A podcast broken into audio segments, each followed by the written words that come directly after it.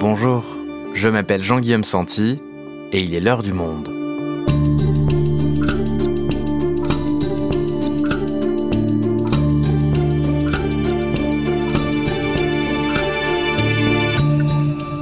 Aujourd'hui, deux semaines après la prise de Kaboul, les événements meurtriers se succèdent en Afghanistan.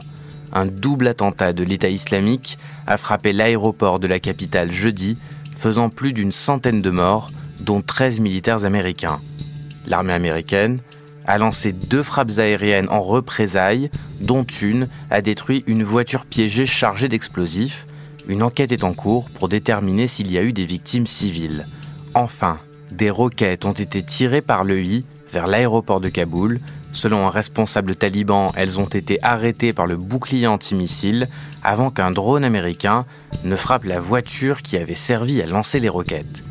Et dans ce chaos, une question, les talibans sont-ils en capacité de tenir le pays qu'ils ont conquis? Sont-ils capables d'assurer la sécurité de la population afghane alors que les récents événements montrent que l'EI rentre dans le jeu? Peuvent-ils également gouverner une société civile de 38 millions d'habitants qui a connu démocratie et liberté d'expression depuis 20 ans? Razal Golshiri est journaliste au Monde. Elle a assisté depuis Kaboul à la progression des talibans dans le pays. De retour en France, elle nous raconte. Les talibans peuvent-ils tenir l'Afghanistan? Un épisode produit par Esther Michon, réalisation Florentin Baume. Razal, on vient de le voir, la situation devient assez complexe en Afghanistan, où les événements violents se multiplient à la faveur d'attentats de l'État islamique. Alors première question, qu'est-ce que vient faire l'EI dans tout ça? La première fois que les experts ont constaté la présence de l'EI, donc une branche de l'État islamique en Afghanistan qu'on appelle euh, l'État islamique de Khorasan. Donc Khorasan, c'est le nom donné euh, à une région qui englobe des zones de l'Asie centrale, de l'Asie euh, du Sud et de l'Iran. Donc ça a été constaté en 2015, puisque l'EI est en concurrence avec les talibans parce qu'ils n'ont pas les mêmes euh, visions du monde, les mêmes ambitions, on va dire. Euh, même les talibans se sont battus contre les combattants de l'EI. Et donc ils ont été euh, très très affaiblis en 2019. Mais euh, aujourd'hui, d'après les estimations faites par l'ONU, euh, ils sont entre 500 et quelques milliers de combattants. Donc en termes de nombre, ils sont pas euh, nombreux, mais ils ont quand même une force de frappe très importante. Et ces dernières années, ils ont attaqué euh, des écoles, des hôpitaux et euh, des endroits publics. Donc à chaque fois, ça a fait beaucoup de beaucoup de morts et ils s'en prennent aussi notamment aux minorités euh, chiites de l'Afghanistan, donc les Hazaras. Et est-ce que le départ des Américains, en termes de maintien de sécurité, pourrait profiter à l'EI En gros, est-ce qu'il pourrait profiter du chaos ambiant pour pouvoir euh, avoir euh, plus de marge de manœuvre, pour commettre plus d'attentats et s'imposer plus dans la région? C'est déjà le cas, même pas une dizaine de jours après la chute euh, de Kaboul, malgré les avertissements quant à une vraie menace des attaques de l'EI, ils arrivent quand même à, à faire entrer un kamikaze tout près de l'aéroport de Kaboul et ils font un des plus euh, grands attentats euh, en Afghanistan ces dernières années. Et donc, euh, oui, on voit que ça marche. Le retrait américain profite à l'EI et aussi à d'autres groupes dissidents au sein des talibans, en fait. Donc on a cette présence de l'État islamique en Afghanistan, on a des groupes dissidents au sein des talibans. Tout ça pose la question de la capacité des talibans aujourd'hui au pouvoir à assurer euh, la sécurité dans le pays. Est-ce qu'ils peuvent le faire?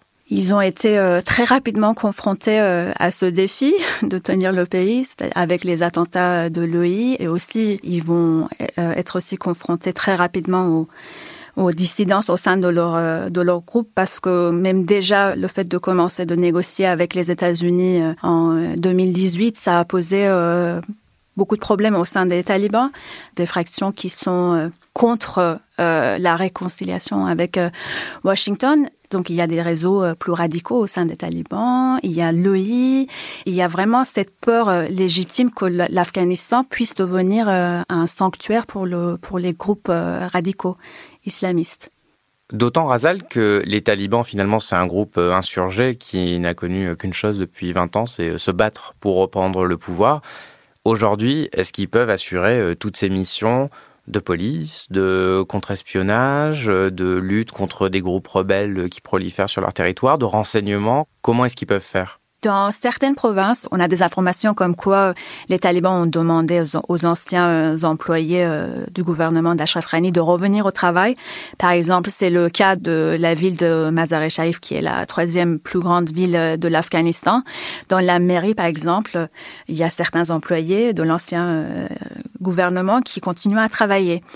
Et par exemple, pour assurer la sécurité de l'aéroport de Kaboul, qui était le pont aérien, la seule euh, voie de sortie euh, ces derniers jours depuis la chute de Kaboul, les talibans avaient, euh, avaient eu recours à une unité euh, très réputée des, des, forces afghanes, donc de l'ancien régime, d'intervenir. Donc c'est l'unité qui s'appelle 01. Ce sont les forces très très expertes en matière de la sécurité, entraînées et formées par la CIA, qui ont assuré la sécurité de la l'aéroport de Kaboul.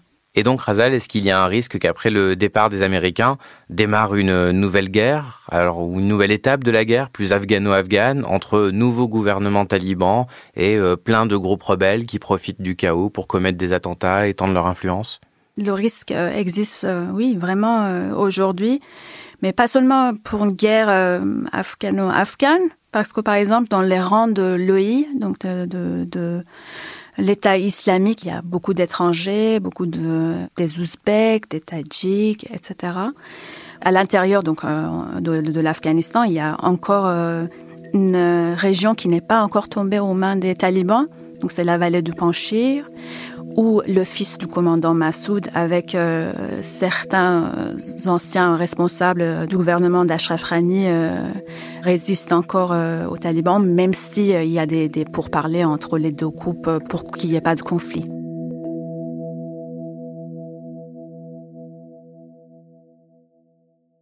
On a vu, Razal, combien ça allait être difficile pour les talibans d'assurer l'ordre dans leur pays. J'aimerais maintenant qu'on parle de la société civile. Est-ce qu'elle est prête à accepter un gouvernement taliban? Est-ce qu'elle peut se révolter? Alors on entend cette petite musique hein, depuis la prise de Kaboul, comme quoi les talibans disent qu'ils auraient changé. Alors qu'est-ce qu'ils promettent et est-ce qu'on peut leur euh, faire confiance? En ce qui concerne la société civile, euh, beaucoup de militants sont déjà partis euh, du pays.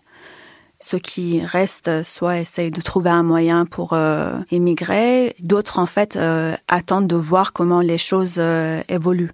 En ce qui concerne donc les talibans, s'ils ont changé euh, ou pas, ce qu'on arrive à voir aujourd'hui euh, me fait dire que non, ils n'ont pas changé parce que leur interprétation de l'islam n'a pas changé. Pourquoi euh, elle aurait changé en fait? C'est ça la question.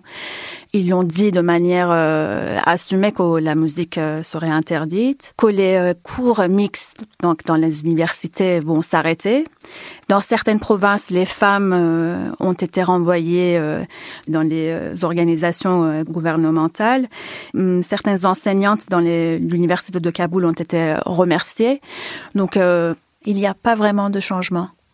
Et alors pour rentrer peut-être un peu plus dans le détail, cette interprétation de l'islam dont tu nous parles, qui a été appliquée dans ce régime de 1996 à, à 2001, euh, c'était quoi exactement? Comment ça se manifestait un régime taliban et comment ça pourra se manifester dans les mois qui viennent? Donc entre 96 et 2001, ce sont des expériences euh, vécues par les gens. Les femmes n'avaient pas le droit de sortir euh, dans la rue euh, sans être accompagnées par un membre masculin de leur famille. Les filles ne pouvaient pas aller à l'école à partir d'un certain âge. Les garçons qui continuaient à aller à l'école, ce qu'ils étudiaient, c'était des textes coraniques, religieux.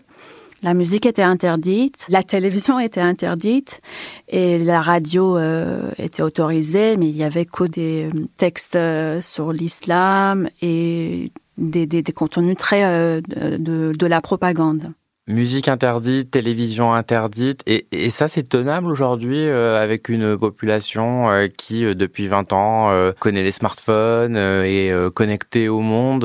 c'est tenable aujourd'hui de pouvoir encore appliquer cette vision-là de l'islam?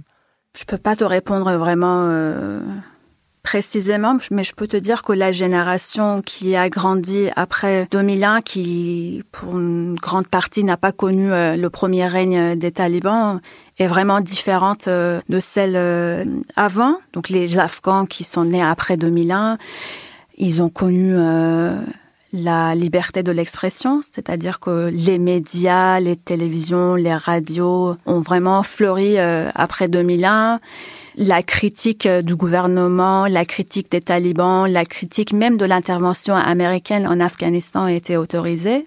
Les filles avaient euh, pouvaient aller à l'école, les, les Afghanes allaient à l'université, elles avaient euh, accès euh, à l'emploi, elles sont devenues entrepreneuses, avocates, juristes, chanteuses. Et donc Aujourd'hui, je pense que c'est un vrai défi pour les talibans s'ils veulent vraiment euh, appliquer les mêmes règles euh, que euh, pendant leur premier règne. Mais après, pour savoir s'il y a une résistance de la société civile, je pense que c'est très très tôt pour pouvoir répondre à cette question. Alors, ces Afghans, justement, toi, tu as parlé avec beaucoup d'entre eux, qu'ils vivent à Kaboul ou dans les provinces qui avaient déjà été conquises précédemment par les talibans. Qu'est-ce qui te raconte de cette nouvelle réalité euh, pour eux depuis que les talibans ont pris le pays? J'ai l'exemple euh, d'un couple euh, à Herat en tête. Donc l'homme, il travaillait pour une organisation norvégienne qui s'occupait des réfugiés. C'est un, c'est un, homme euh, très cultivé, très ouvert d'esprit. Et lui, par peur, en fait, il sort plus euh, dans la rue. Il me disait, par exemple, que son fils de 7 ans, euh, quand il est allé à l'école après la chute euh, d'Erat il, y a, il y a deux semaines, son fils a été renvoyé par à la maison par, la, par les talibans qui lui ont dit, tu rentres chez toi parce que tu as un uniforme occidental, parce que son uniforme de l'école est une cravate une veste. Donc les talibans lui ont dit, tu rentres à la maison et si tu veux sortir, il faut que tu mettes des, des, des vêtements euh, traditionnels afghans. Donc euh, l'homme, donc son père euh, avec qui je, je parlais, il était en pleurs, il disait, moi j'ai peur pour mon enfant parce que quelle éducation il va recevoir dans l'école. Et par exemple, sa femme, elle était enseignante dans une école. Elle aussi, elle a été renvoyée de son école parce que les talibans lui ont dit, bah, tu peux pas donner des cours aux garçons. Donc elle, par exemple, je pense qu'elle va, elle va se trouver euh, sans emploi, euh, sans pouvoir vraiment sortir, sans pouvoir euh, avoir les mêmes libertés qu'avant. Donc ça, c'est un couple qui vit donc dans la, dans la ville de Herat. Est-ce que tu as pu euh, également parler à des Afghans de, de cette génération plus jeune, cette génération post-2001, plus euh, militante, plus connectée, et peut-être demain donc plus résistante face au nouveau pouvoir? Beaucoup de ces militants euh, sont malheureusement partis, mais il y en a qui restent dans le pays et qui essayent de trouver des moyens pour résister. J'ai l'exemple d'une jeune afghane qui s'appelle euh, Shekaria euh, Machal. Elle a 23 ans. Elle est originaire d'Herat, donc une ville euh, dans l'ouest de l'Afghanistan. Il y a quelques années, elle a déménagé à Kaboul, elle a fait des études, elle travaillait avant la chute de Kaboul dans le ministère des Affaires de la paix. Quelques jours après la chute de Kaboul, avec euh, quelques camarades, elle a décidé de sortir dans la rue, brandissant euh, des pancartes avec des slogans contre la violation des droits des femmes euh, par les talibans, en demandant que les femmes ne soient pas écartées du pouvoir et de la société. Et le lendemain, donc c'était la journée de l'indépendance en Afghanistan, donc elle est sortie euh, encore dans la rue avec un drapeau afghan parce que le drapeau afghan a été remplacé par le drapeau blanc euh, des talibans après la chute de Kaboul. Ce genre d'action ne fait que nous exposer au danger. Ceux qui avaient publié des posts Facebook contre les talibans ont été arrêtés. Et donc le lendemain, elle part à l'aéroport de Kaboul, euh, essayant de fuir le pays. Elle y passe euh, deux nuits, mais euh, elle n'arrive pas à accéder à l'intérieur de l'aéroport. J'avais un visa. J'ai essayé de me rendre à l'aéroport, mais toutes les voies ont été bloquées. Vous avez peut-être vu les images de l'aéroport. La situation était dangereuse là-bas, donc je me suis dit que pour sauver ma peau, il fallait que je rentre chez moi. Et depuis euh, cet échec euh, d'accéder à l'aéroport, elle, euh, Shekaria Machal reste chez elle et se demande comment ça va se passer pour elle, pour les, autres Afghanes, et se demande si elle a l'occasion de retourner au travail ou de continuer à exister en tant que femme sous les talibans. Notre morale n'a jamais été aussi bas. Tous nos efforts sont réduits à néant. On a étudié et travaillé pendant 16, 17 ans. Et aujourd'hui, on est toutes enfermées chez nous et on sera obligé de retourner dans nos villes natales. Je sais qu'on doit être forte, mais il n'y a plus aucun espoir pour nous. On entend, euh, Razal, le, désespoir de, de Shekaria Machal dans, sa voix. Euh, est-ce que tu penses tout de même que cette euh, génération, cette jeunesse-là, post-2001 en Afghanistan, pourrait un jour se révolter, se rebeller contre les talibans? Je ne peux pas te répondre de manière précise, mais puisque j'ai couvert, je couvre aussi l'Iran pour Le Monde, je peux te dire qu'il y a, même si en Iran, la jeunesse en Iran et la jeunesse euh, en Afghanistan parlent la même, à peu près la, même langue, donc le persan en Iran et le dari qui est très proche euh, du persan en Afghanistan. Moi, je, peux vraiment voir la différence entre ces, deux jeunesses-là. C'est-à-dire que en Iran, euh, une dictature pendant 42 ans a presque castré, on va dire, les Iraniens. Donc, par exemple, ils n'ont, ils n'ont pas le même vocabulaire que la jeunesse en Afghanistan qui a vécu euh, avec la liberté de la presse, la liberté d'expression. Et donc, moi, je, pense que garder euh, la jeunesse afghane sous un régime dictatorial est beaucoup, beaucoup plus euh, difficile qu'une jeunesse qui a vécu pendant des décennies sous une dictature. Je pense que la résilience de, de la jeunesse afghane il ne faut pas la sous-estimer.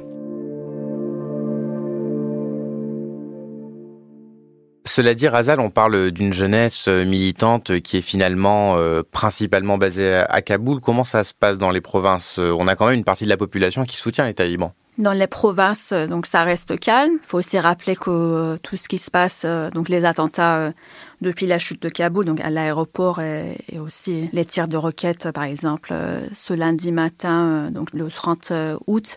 Donc tout, tout ça, tous ces exemples d'insécurité se passent à Kaboul. Donc dans les provinces, c'est très calme. Il n'y a, a, pas eu d'attentats. Les gens peuvent sortir très facilement dans les régions où avant c'était vraiment des, régions très dangereuses.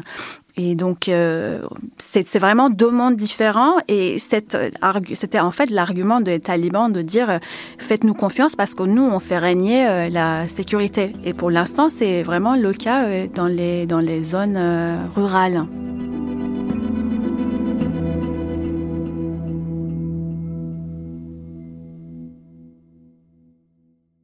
On parlait de la société civile et de sa capacité ou non à se soulever. Si jamais c'était le cas, de quel levier la communauté internationale euh, dispose-t-elle pour éviter euh, une répression féroce, un bain de sang? Comment aujourd'hui est-ce que la communauté internationale peut faire pression sur les talibans?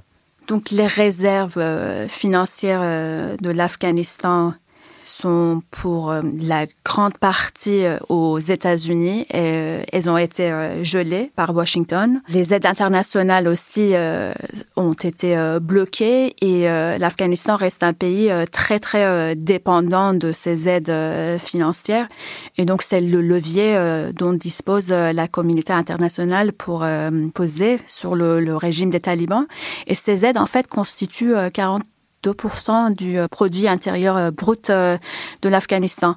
Et par exemple, depuis la chute de Kaboul, les banques restent fermées. Elles, je pense qu'elles sont ouvertes depuis quelques jours et puisque les réserves de, de la Banque centrale d'Afghanistan sont gelées aux États-Unis, il y a très peu d'argent dans les banques. Par exemple, aujourd'hui, les Afghans ne peuvent retirer que 200 dollars par semaine. Donc, c'est presque rien, sachant que depuis pendant deux semaines, ils pouvaient pas avoir accès à leur euh, à leurs avoirs euh, sur leur compte bancaire. Donc s'il n'y a pas euh, d'aide internationale, très rapidement l'État afghan, donc le régime des talibans, sera un État en faillite. Merci Razal. Merci Jean-Guillaume.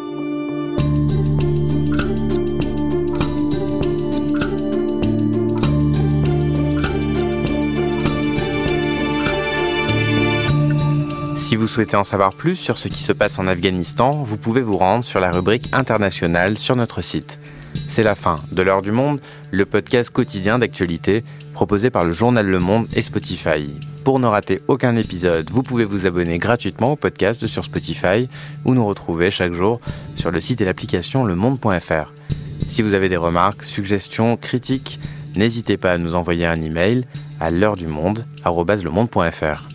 L'heure du monde est publiée tous les matins du lundi au vendredi. On se retrouve donc très vite. À bientôt.